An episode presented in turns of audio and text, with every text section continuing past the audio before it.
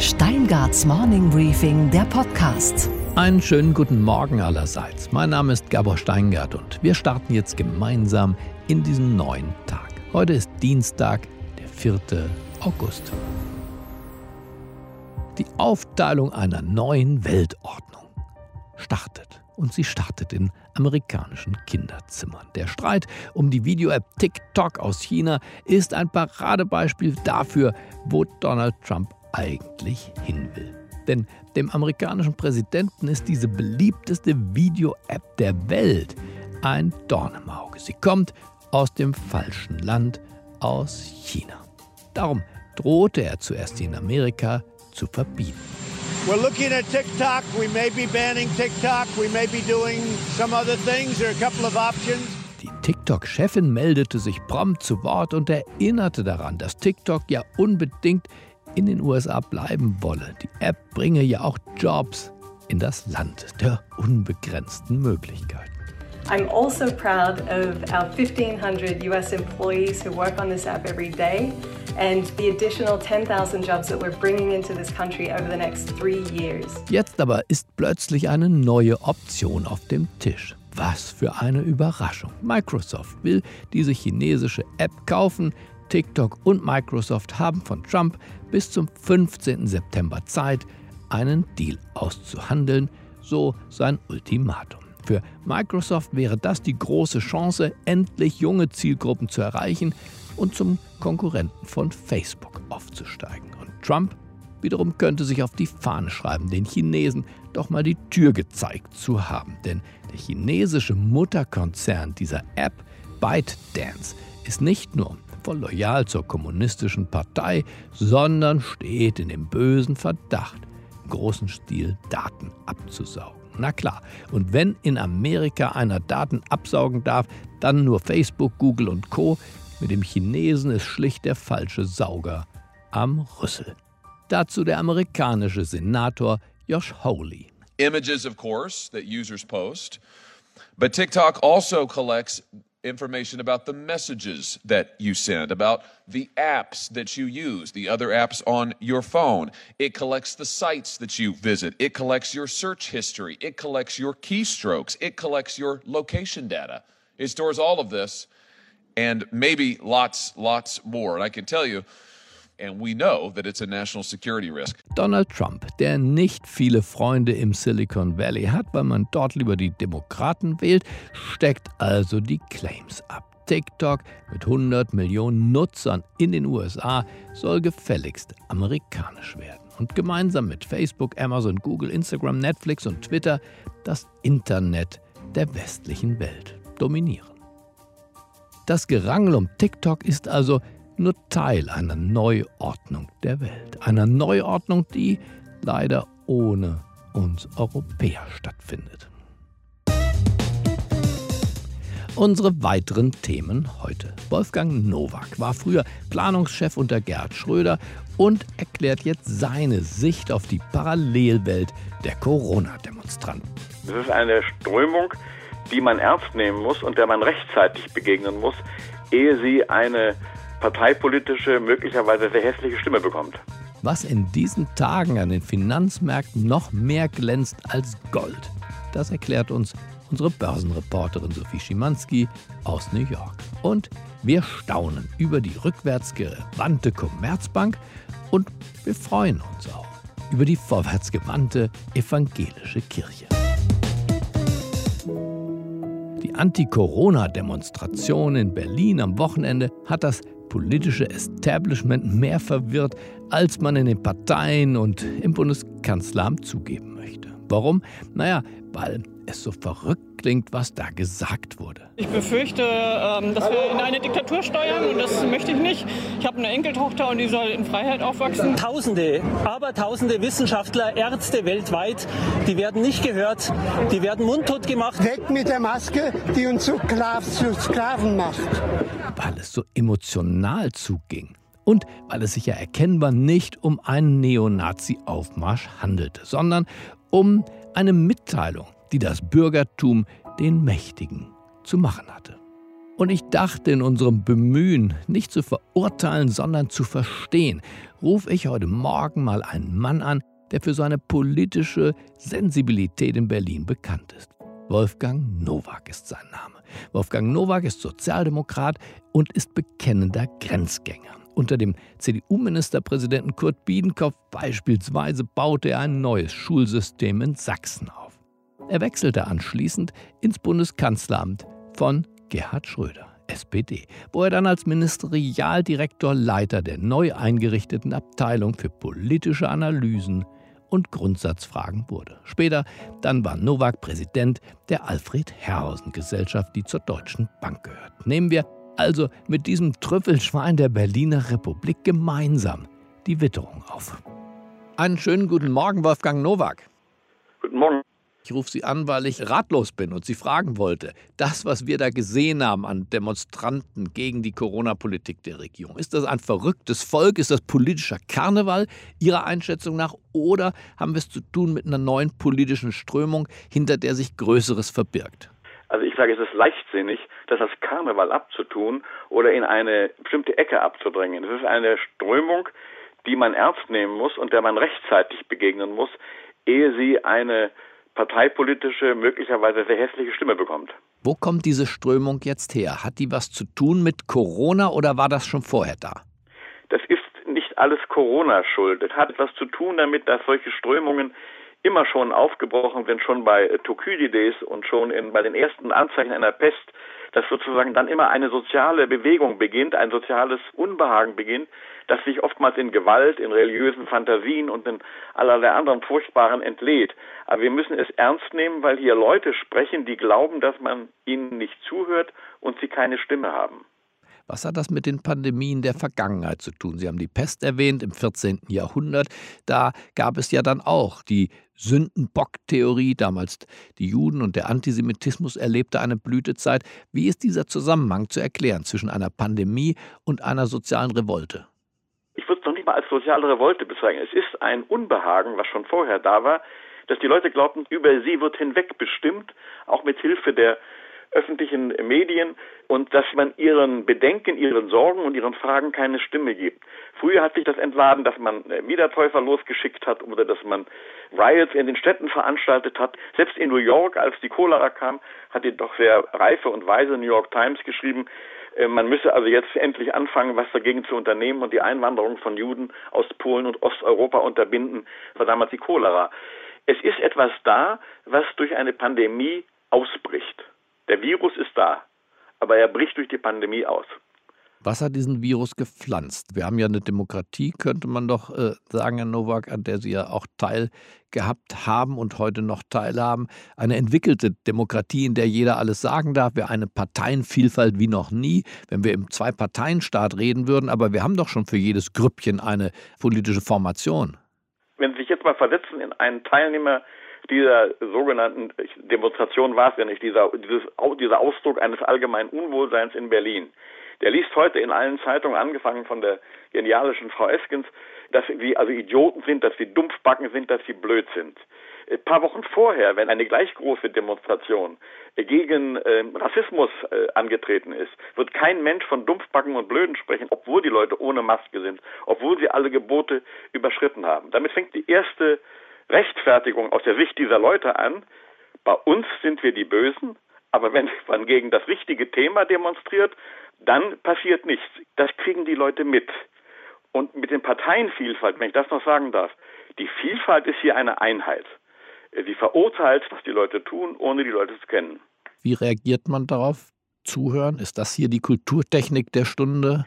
Natürlich ist, fällt es schwer, einem äh, politischen Idioten wie zum Beispiel dem Koch aus Berlin zuzuhören. Das sind natürlich die, die Randerscheinungen der öffentlichen sozialen Corona, die sich da überall breit macht, in allen Ländern überall. Es entzündet sich überall, in Amerika, in den USA entzündet sich Widerstand an bestimmten Punkten. Man muss ihnen Gehör geben. Und das fängt schon damit an, dass wenn Sie den Deutschlandfunk morgens hören, sprechen im Deutschlandfunk die Reporter mit großer Mühe das Gendersternchen mit. Wenn die Leute Texte bekommen von ihren Parteien und von ihren Städten, da haben sie da eine Vielfach von Gendereien drin und ähm, Leute, die was von Grammatik verstehen, wissen, dass es grober Unfug ist. Es gibt ein Sexus und ein Genus und das ist ein Unterschied. Und sie fragen immer, was, was haben wir, haben wir darüber mitbestimmt? Es fehlt an wirklichen Debatten. Die Maskenfrage und die Diskussion, die am Anfang richtig gelöst wurde, auch die, die Einschränkungen, das gehört ins Parlament. Und das muss kontrovers diskutiert werden. Aber es wird nicht mehr kontrovers diskutiert. Die Grünen passen sich an, die wollen die mit der SPD nicht verderben und die, die CDU umwerben. Die CDU will wiederum die mit den Grünen nicht verderben. Also bleibt alles im Unverbindlichen. Gleichzeitig, Herr Nowak, wird ja auch grober Unfug erzählt, der wirklich schwer ähm, nachzuvollziehen ist. Von der Teilnehmerzahl, die angeblich bei über einer Million lag, aber andere waren auch schon bei zwei Millionen. Oder dass Corona eine Erfindung von Bill Gates oder der CIA ist oder dass Frau Merkel eine Satanistin ist. Ähm, wie, ist wie ist das zu bewerten? Muss man da tapfer sein, weil, weil Sie sagen, da, das sind die, ich sag mal, wie an der äh, Entstehungsgeschichte der Grünen, da waren auch eine Menge Chaoten, Anarchisten, ehemalige Kommunisten und ähnliches dabei, sodass man die normalen bürgerlichen Grünen zunächst gar nicht gesehen hat? Ist das vergleichbar? Oder haben wir es hier mit einer großen Ansammlung, äh, wie bei äh, Dunja Hayali im Film zu sehen war, mit einer großen Ansammlung einfach von Menschen, die das politische System vielleicht zu Recht bislang nicht absorbiert hat? Die Grünen, ich habe damals mit Peter Glotz zusammengearbeitet und wir haben uns mehr Gedanken über die Grünen gemacht als die SPD und sind da teilweise auch belächelt worden. Die haben soziale Missstände, haben sie angeprangert, natürlich mit äh, teilweise befremdlichen Mitteln, aber sie haben sich dann zusammengefunden zu einer Partei und dem Unbehagen, das sie möglich gemacht hat, eine Stimme gegeben, die dann abgeschliffen wurde und inzwischen jetzt schon fast denen der sogenannten etablierten Parteien fast identisch ist und äh, auch sich gar nicht mehr von denen unterscheidet. Diese Leute haben das Gefühl, es sind nicht viele, es sind vielleicht 20 Prozent, 15 Prozent der Bevölkerung, die haben keine Stimme. Und die kann man nicht immer gleich in die rechte Ecke schmeißen, obwohl sie natürlich Blödsinn sagen. Aber wo wird denn dieser Blödsinn widerlegt? Haben Sie mal Sendungen oder Fernsehsendungen, in denen man sich die Themen aufgreift und mal einfach von A bis Z das Ganze widerlegt? Das fehlt ja, diese Aufklärung, die auch die Presse zu leisten hat.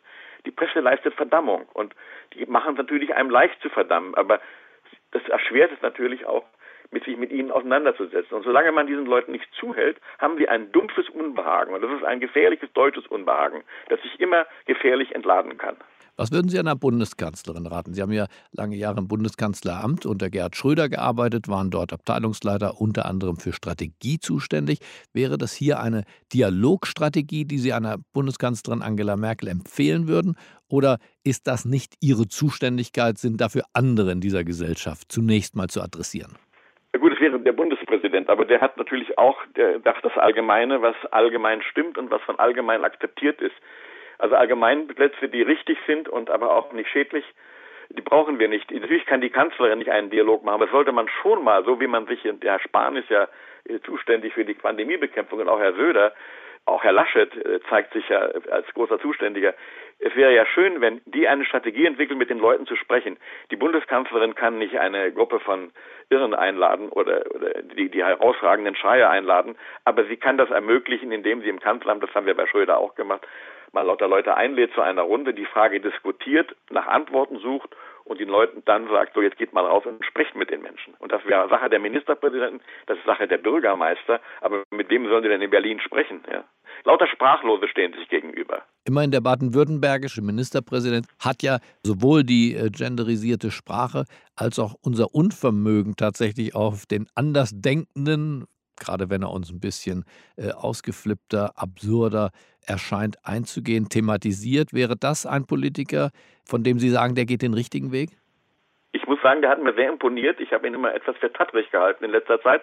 Aber ich muss sagen, er hat den richtigen Weg gemacht, indem er gegen das sozusagen äh, gesunde äh, Politikempfinden der Grünen die Genderfrage angesprochen hat. Er findet Leute, die, die, der das Gespräch sucht und der auch sucht, wo äh, Sprachlosigkeit geradezu produziert wird. Das Thema ist, die Leute müssen angesprochen werden. Und da sie in den öffentlich-rechtlichen Medien nicht angesprochen werden, es wird über sie berichtet, sie werden verdammt, sie werden in die richtige Ecke gesteckt und alle, die dann auf der Talkshow auftauchen, können sich hinterher auf die Schulter klopfen, von links bis rechts. Wir sind die guten Demokraten. Damit hat man gar nichts erreicht. Damit hat man genau das erreicht, was die Ursache dieses Protestes ist, dass man den Leuten, die Leute nicht hört und sie sozusagen sich verrennen lässt und sie dann in die Sprachlosigkeit abdrängt. Herr Nowak, Sie haben uns damit eine Dosis, für den einen oder anderen vielleicht auch eine Überdosis Nachdenklichkeit gegeben heute Morgen. Ich bedanke mich bei Ihnen. Ich bedanke mich bei Ihnen, dass Sie mich angehört haben. Und was war heute Nacht an der Wall Street los? Alle reden gerade vom Goldpreis. Zu Recht, der ja immer neue Allzeithochs meldet und von dem manche Analysten so dermaßen überzeugt sind, dass er sogar die 3000 Dollar Marke je Feinunze knacken könnte.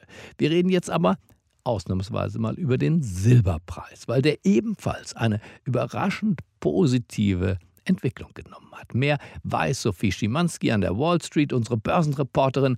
Einen wunderschönen guten Morgen. Sophie. Hi, guten Morgen. Der Silberpreis, Sophie, liegt natürlich weit niedriger als der von Gold. Aber im Vergleich ist der Silberpreis in den zurückliegenden Monaten dreimal so stark gestiegen wie der von Gold. Woher kommt dieser Run auf Silber? Sophie, bitte klär uns auf. Zunächst einmal profitiert Silber von allen Gegebenheiten, von denen auch Gold profitiert, als äh, Alternative zu risikoreicheren Anlagen einfach in unsicheren Zeiten.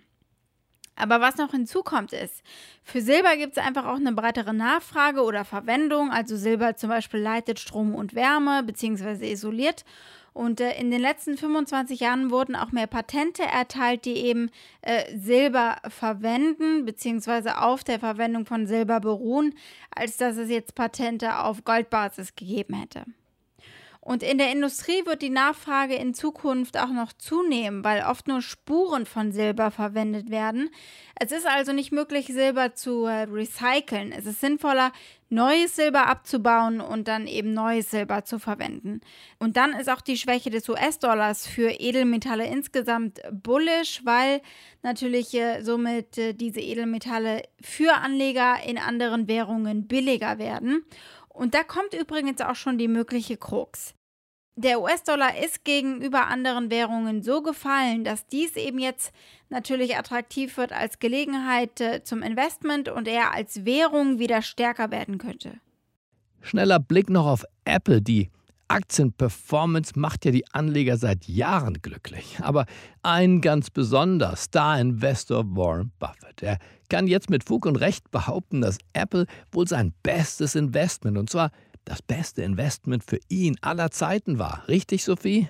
Richtig. Und äh, gestern gab es dann auch gleich ein neues Allzeithoch für Apple.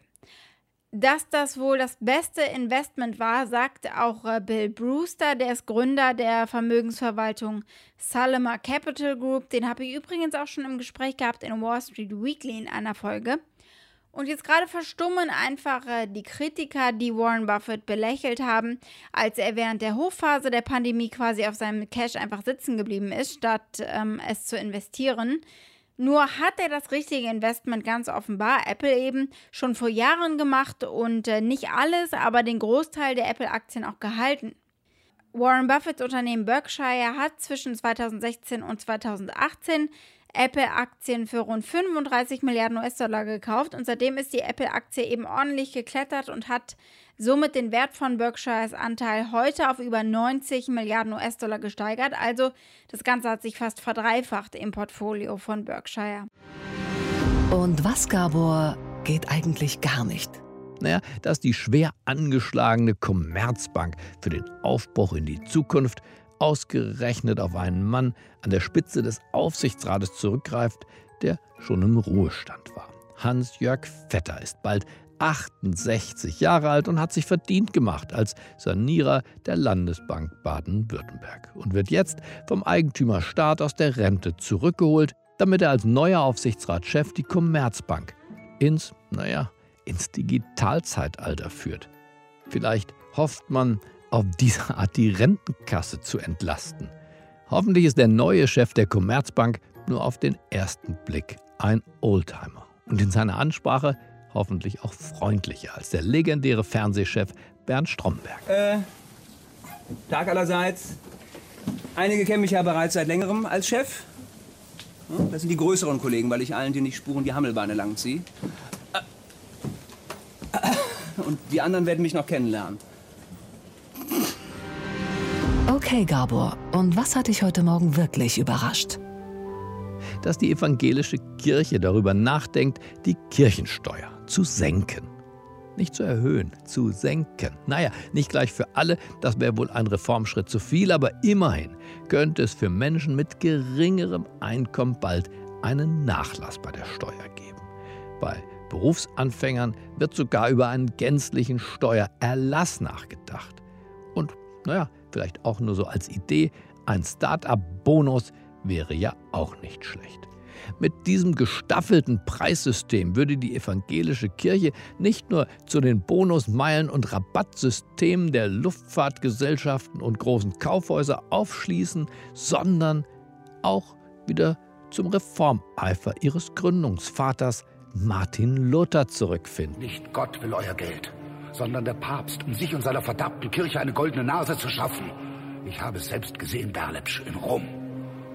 Der Papst, er ist der Antichrist.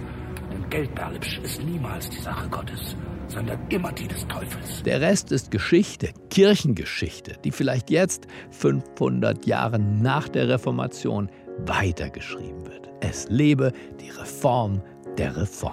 Oh.